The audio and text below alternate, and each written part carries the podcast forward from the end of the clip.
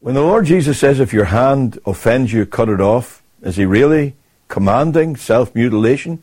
Is he saying that if you cut your hand off, you have a better chance of going to heaven? I don't think so.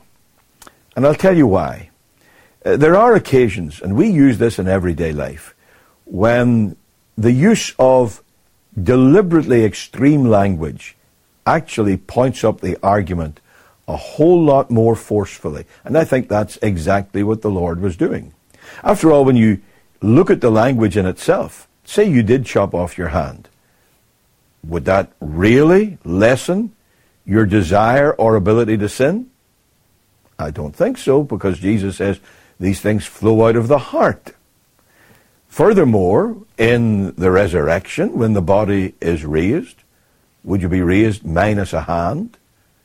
Again, I don't think there's any biblical evidence for that. What I'm saying is that the evidence is the Lord Jesus is speaking here in a way that's meant to get attention. It is meant to be a sort of extreme or over the top expression. Just as, for example, uh, I said when I was taking uh, people down to Florida in summertime and seemed to appreciate it. And there was I burning up in the heat with a blazing headache. I said to my wife, if ever you hear me invite anybody to come to Florida again in the summertime, blow my brains out. Now, I was not inviting her to commit murder.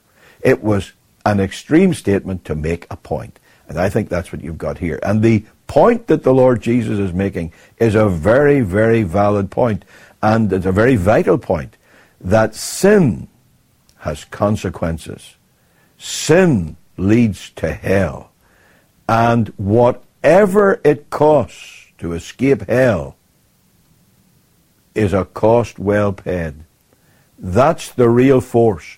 So don't be putting anything before the salvation of your soul. And if you get that out of what the Lord Jesus is teaching, then you've got something vital.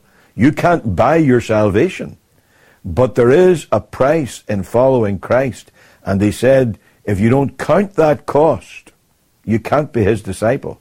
Whatever the cost, no matter how extreme it may sound to be, make sure you let nothing keep you from following Christ.